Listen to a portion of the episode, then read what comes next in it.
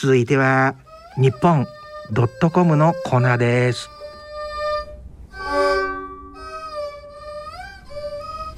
さてここからは月に一度の日本ドットコムコーナー。日本のニュースを7つの言語で世界に発信する日本ドットコムのスタッフと一緒にお送りします。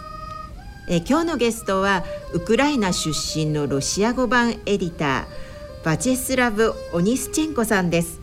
えー、おにちゃんと呼びたいと思いますけれども今皆さんが聴いているこの曲後ろで流れているの、えー、これはですね呼吸で弾いているカラコ楽という、えー、タイトルの曲なんですね。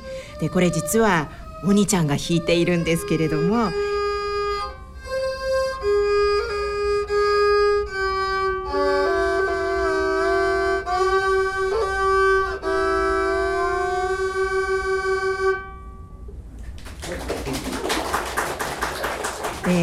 ゲスト、えー、お兄ちゃんどうぞよろしくお願いします Доброго дня. Мене звуть В'ячеслав Онищенко. Дякую за запрошення. Коннічева Оніщенко В'ячеславです。よろしくお願いします。はいよろしくお願いします、えー、私の前にはなんとお兄ちゃん 和服和装でもうビシッと決めてお越しくださっていますでその訳はもう最初にお話ししたように、えー、呼吸を演奏されるということで、えー、このですね和装で、えー、呼吸の演奏を私たちの前で、えー、していただいたんですが、えー、まずはお兄ちゃんのプロフィールをご紹介したいと思います。1972年ウクライナのドニプロ生まれドニプロって、えー、私初めて聞く町なんですけれどもどんな町なんですか？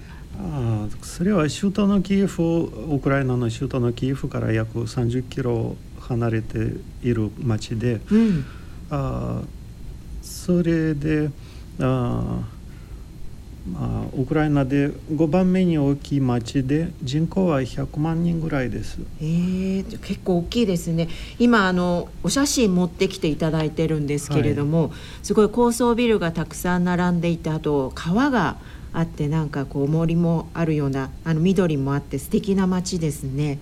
あはいそうです、うん、ありがとうございます。あの雪とか降るんですか？雪はそんなに積もらない普通は。ですからまあ。日本の町でいうとどちらかと仙台に似ていますね、えー、気候も人口も。なるほど。そうかちょうど仙台ぐらいなんですね。まああのウクライナというとえー、例えばあのモデルの滝沢カレンさんとかあと、はい、あのバイオハザードのミラージョボビッチさんとか思い浮かべるんですけどとにかくなんかこう美しい人美女が多いという国だというイメージなんですけど、ね。はい、どうですか？まあそうでしょう。こちらウクライナ人から言えばそれは普通子供の頃から周りにいるから。なるほど。なかなかあれですね。じゃあ目が肥えてらっしゃるという感じですね皆さんね。そうか。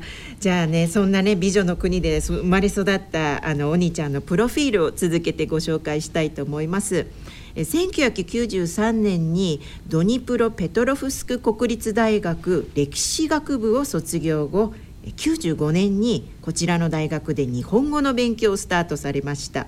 そして99年からは日本語と日本文学を教え始められたとのこと。95年から56789 4年後その4年後にもう教え始めたということはすごいことですよね。そんなことあただ教える人は少なかったから それで。えー、謙遜されてるような感じですけれども、うん、でもねあのー、まあ敏腕揃いの日本ドットコム翻訳者の中でもとにかくスピードが一番マックスという噂を私は聞いておりますのでやっぱりその言語能力そういう勘とかねそういうのが素晴らしいのだと思います。えー、そしてですね2002年に日本の文部科学省の国費留学生として来日されました。国費留学でそれも日本の文科省の国費、まあ、相当こう難しくて狭き門だったのではないでしょうか。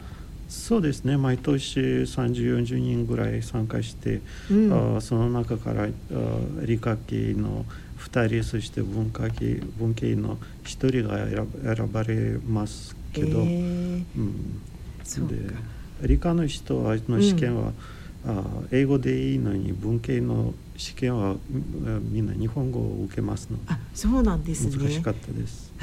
でもそれでね見事にあの勝ち取って一人に選ばれてその後日本では、えーと、どちらの方に行かれたんですか？最初はあ仙台の東北大学で日本語研修コースでした、うんうんうん、それから弘前でした。あそうなんですね。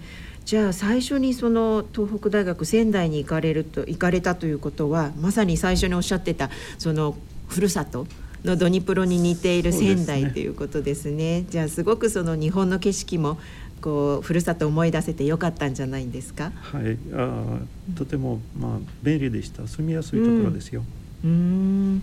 どんな感じで過ごされてたんですか？あのバイクに乗ってましたね。あそうなんですね。ヤマハ GT50 でした。まだ原付なんですけど。うんうん。それでいろんなところに行ったんですか？あはいそうです。東北のいろんなところに行きました。一番遠くは広島まで行ったことがあります、広島まで、はい、すごいですね。関東飛び越えても。あそれは名古屋までフェリーで。えー、なるほど。なかなかねあのいろんな形で活躍されているお兄ちゃんですけれどもその、えっと、博士論文がなんかこう軍記物語における運命感とお聞きしたんですけれども、はい、なんかすごく専門的ですよね。最初は日本文学が好きで平家物語ですね。平家物語。平家物語のはい、の思想を勉強しようと思ったらそのテーマを選びました。そそしてまあ広げて他の軍記物語も、うん、あそのあ研究の対象にしてで博士論文を書きました。えーなんか私あの高校の時古文で習った時にしかすごくそれがあの頭に入ってこなくて大変だった思いがあるんですけどあのなんとねウクライナ生まれのお兄ちゃんにとってはこれが研究テーマになって論文を書かれてしまうというから本当にすごく頭がいいしあの素敵なねあの感性を持ってらっしゃるんだなと思います。なんとですね、おにちゃん日本の古典文学についての本もたくさん出版されているんですよね。どんな本をあのご出版されたんですか？私は軍記物語を主に翻訳しました。うんあの軍記物語の初めである上級期あの平将門の乱を描いている物語そして六脇欧州後三年期それはまた東北の話前9年の駅と後3年の駅まあみんな多分学校で勉強されましたと思いますが、はい、ああと方言物語平治物語、うん、それは方言の乱と平治の乱をテーマにしている物語で、うん、でその、まあ、他にもあもっとあもっと新しいの一休さんをテーマにしている一休宗純っていう、うん、あ方のあ人生を描いてるあストーリーの、まあ、物語集と言ってもいいですね、うん、一休話、はい。まあ、江戸時代の一休話をもう翻訳してあのロシアで出版しました。へえまあ、こうやってね日本の古典文学がおにちゃんによって翻訳されて世界中の人に読まれるというね素敵なお仕事をされているんですが、えー、実はですねおにちゃんもう皆さんも最初にお聞きいただきましたがもう一つの顔そうなんです、えー、呼吸を引く顔をお持ちなんですよね。もうあの私今回ですね実はそのおにちゃんが弾いてくださった呼吸を生で生まれて初めて聞くことができてあこんなあの音色をしてしかもちょっと想像よりも小さかったんですけれども、はい、小さいですね、はい、そうですね。なんかあの本当に初めて出会う音と楽器をしかもそのお兄ちゃんが弾いてる外国のお兄ちゃんが弾いてるという不思議な空間で堪能できてもうちょっと鳥肌が立って素敵だなと思ったんですけれどもあのこの呼吸ですね、えー、どちらで習っていらっしゃるんですか？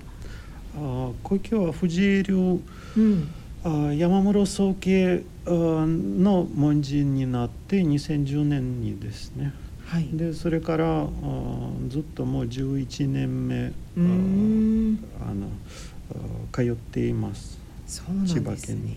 うん。そうかもう10年以上もやられてるからやっぱり腕前もね半端じゃないということで。まだまだ練習不足でございます。いえいえ。でもなんかあの平成27年度には文化庁の芸術祭にも参加されたということで、まあ、そのはい。家元との演奏会も多くやられていて、今年の3月にはそのお兄ちゃん地元が茅ヶ崎ということなんですけれども、はい。そちらで開かれたなんかその茅ヶ崎文化祭にも参加されたんですよね。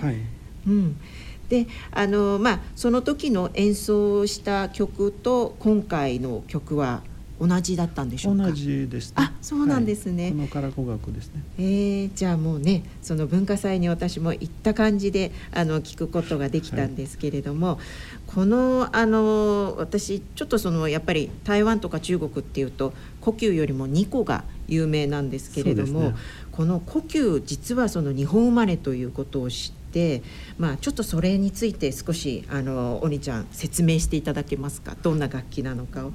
故郷は、まあ、三味線の歴史にあ共通点が多くて最初は沖縄で、あ三振も故宮もありましてそして、はい。あ多分1617世紀頃あの本州にも来た楽器で、うん。日本で、まあ、本州で広がって、うん、で、まあ、もちろん形も変わりました。あの蛇じゃなくて、ん。あ猫の皮を使うようになったとうん。か三味線も呼吸もそうですね。うんで、まあ、形も沖縄の楽器と違って。はい。